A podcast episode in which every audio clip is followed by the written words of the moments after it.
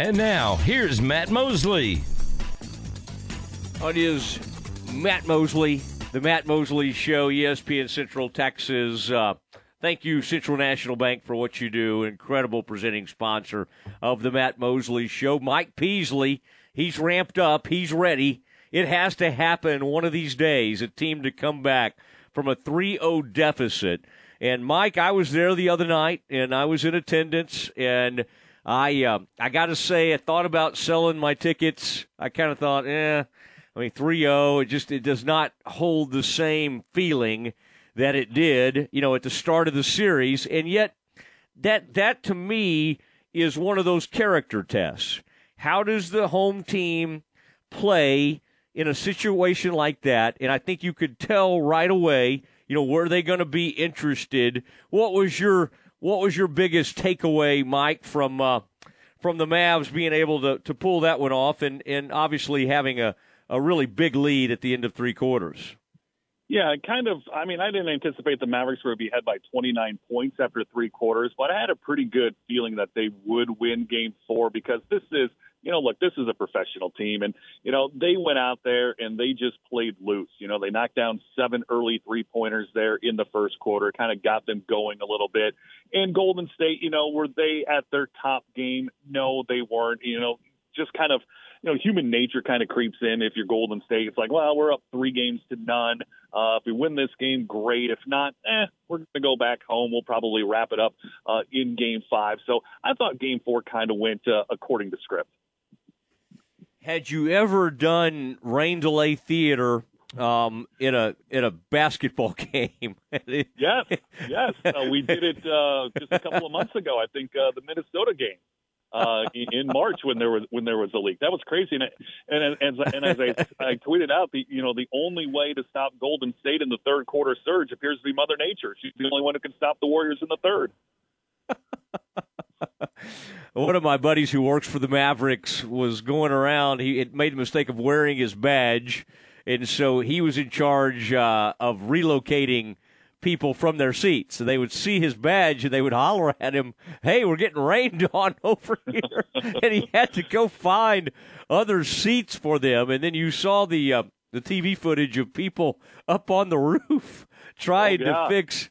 I mean, it's couldn't, uh, couldn't pay me enough to do that. You could not pay me enough to do what they did with those harnesses and everything. I mean, you've got to be kidding me. At the top of the arena, trying to get those things uh, shored up. Talking to Mike Peasley, does such a great job on the radio as for many years, pre and post game. Also, boy, keeps his eye on the Rangers. Uh, but right now, we're focused on these Mavs. Now, how do you kind of? We try to sometimes get a sense for these things okay, what's this going to look like? What's the what's the level? And and you do kind of get a read, especially in these playoffs. Isn't it interesting, Peasley? That I mean, like it, it, usually we go, oh, basketball's a game of runs. Basketball's a game of runs. These playoffs have just been a ton of uh, blowouts here recently. I was looking at some of the numbers. It's it's uh, it's kind of amazing. What do you think? What do you think's leading to this? Is it just teams seem to be effectively getting those leads and then stepping on the other team's throats. What are what are what do you think is sort of the underlying reason we're seeing so many blowouts? Because we've had postseasons before where we have just tons of great games.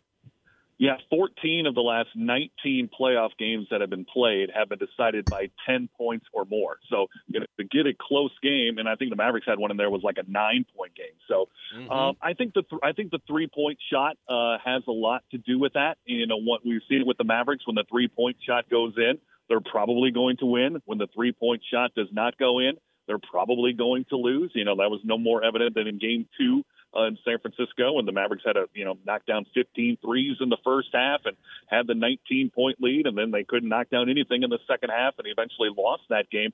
So I think the three point shot has a lot to do with that. Uh, in terms of you know the the Heat Celtics series right now, uh, Miami is so banged up, and I think that has played a part uh, in in the Heat struggle here the last couple of games. And I also think it's just it's just one of those things. I think just think it, it's kind of an anomaly this year where we have had so many blowouts, and you, you're just you're just craving uh, uh, a game that's uh, you know within five points with five minutes to go. We just haven't had those. But again, I think it's just a combination of things: the three point shot, uh, injuries, and you know just one of those years. You know, I, I, I think a team will eventually come back from 3 0 it, it's just to me to do it against a team like Golden State that that's mm-hmm. loaded. There are better teams to do it against, and and uh, this is not a great team for doing that against. But again, I think this is a great moment for Luka.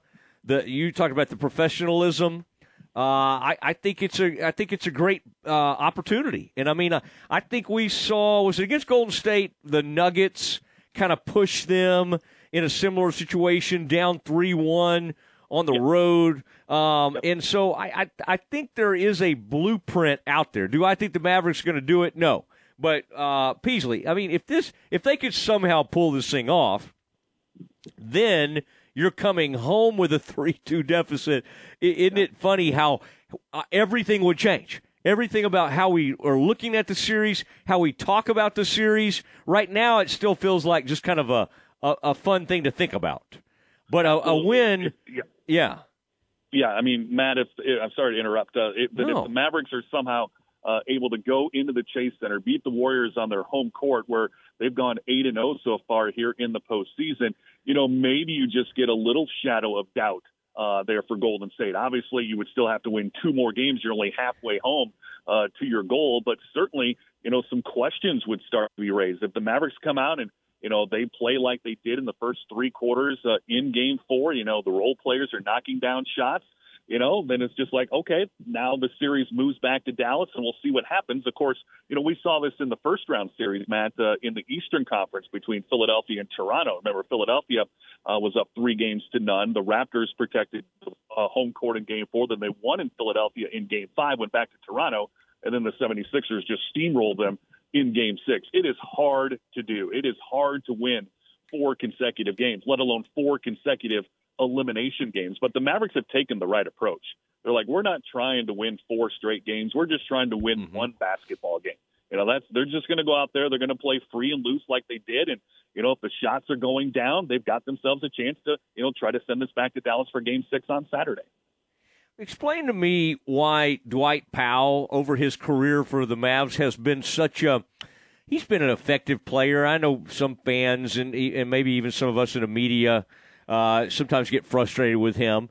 But for a long time, he's been a very effective player and at times extremely efficient as far as his, his shooting, his, even some of his scoring help. Why is a guy like that how can he just be this ineffective in the postseason?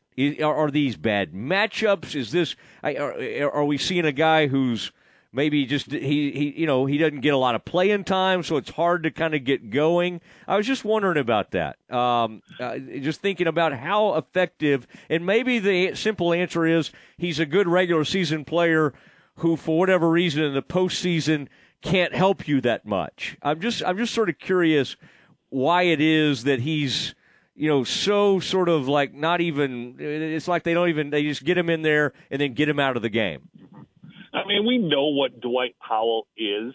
I mean, he's a screen and roll, and if you're going to get any kind of offense from him, it's going to come on, you know, the Luka lob to him. And I think you can mm-hmm. count on the number on one hand of how many times we've seen that here uh, in the postseason. Probably less than five, you know, teams have scouted that. They they are well aware of what's going to happen when Powell sets that screen. You got all the advanced scouts and everything, and you know they have taken that away from him. And you know that's the kind of offense that you're going to get. The only other kind of offense you'll get, you know, if he if he gets himself an offensive rebound and a putback. But you know, people love to bag on Dwight Powell, and you know he hasn't been great in the especially here in these last two rounds. But this is a guy that you know, he's coming off an Achilles injury, and tonight the Mavericks are going to play their 100th basketball game, counting the regular season. This will be their eighth playoff game, along with 82 regular season games.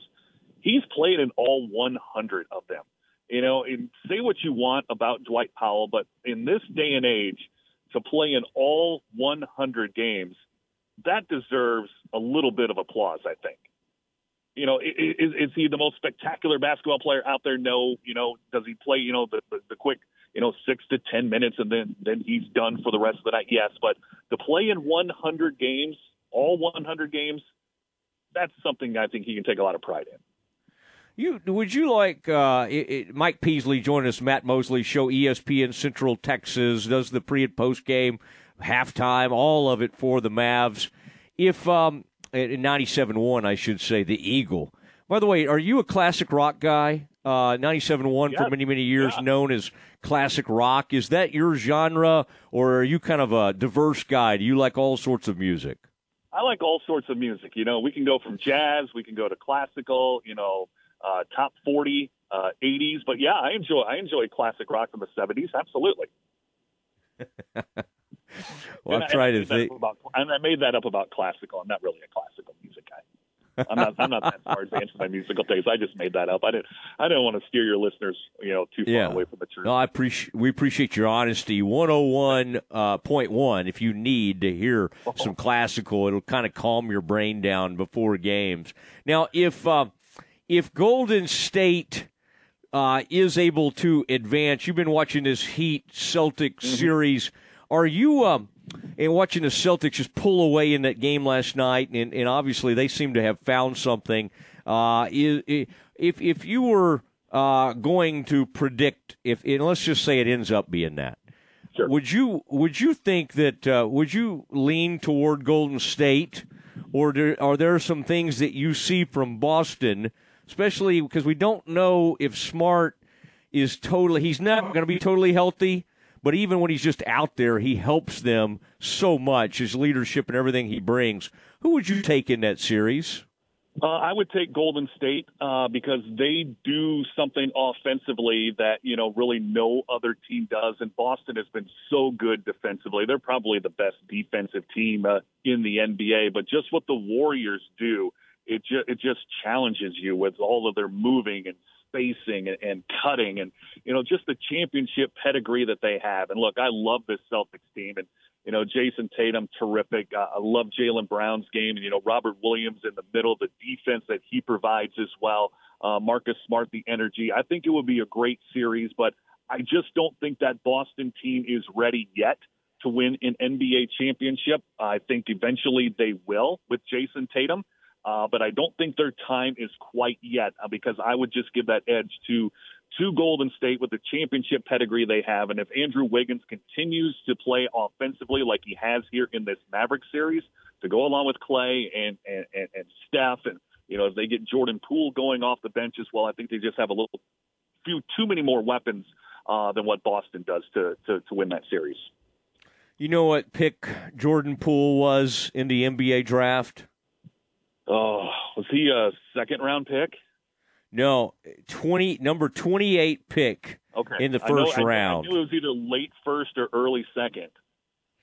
Just but, remarkable. You know, he's, really, he's really been a no show here these last two games. You know, he has not played well at all, and the Mavericks love when he's on the floor because if you've noticed, Matt, and I know you have, boy, they are attacking him on that defensive end. So if Jordan Poole is not scoring, and he hasn't done it here in the last couple of games, uh, he's kind of a liability right now for the Warriors when he's on the floor. Yeah, that's an interesting point. One of those games he did late hit, you know, hit a a, a big three or something, yep. and I think that gave him maybe ten points or something like that. But I, I'm just thinking back to what he's done the postseason, and this guy in about a year's time has gone from a non-factor, you know, uh, basically barely can get on the floor to a guy that was in the postseason scoring about twenty a game and it just, it's just kind of wild that you can add you can add that as a complementary player to the well, I guess we would call still the big three, but uh, mm-hmm. it's remarkable. And then Kuminga gets involved. I mean, other night I'm watching him and I'm like, dang it, I'd kind of you know he, he was he did some things during the regular season. And then because Otto Porter was out the other night, there's Kuminga showing up, and he was extremely active. But uh, anyway, Mike, uh, hopefully we don't have any just too much weirdness uh, going to this game. We had an usher the other night, or excuse me, a beer salesman uh, accidentally trip Steph. We had a leak. We had a lot. We had we've had a lot of interesting things going on in this the, series. The only thing we haven't had is a close game. Maybe tonight's tonight. You know, maybe tonight. Can we get a one possession game with two minutes to go, please? I mean, I've, I've got the post game show ready to go when there's usually about six minutes left in the fourth quarter. It's like, oh, I'm done. I'm ready. Can we yeah, well, can we get a close one? You know I'm a night owl, so if you ever need me, any of my, uh, you know, if you need me on that post game, just holler at me. You've got my number. Mike's always fun to get to visit with you. We will uh, let's let's see if the Mavs can can force a game six. Always great talking basketball with you, Matt. Thanks for having me on. You bet. There he goes, Mike Peasley, my longtime colleague from 103.3 FM ESPN, now a religious station. Now they're saving souls instead of talking sports. These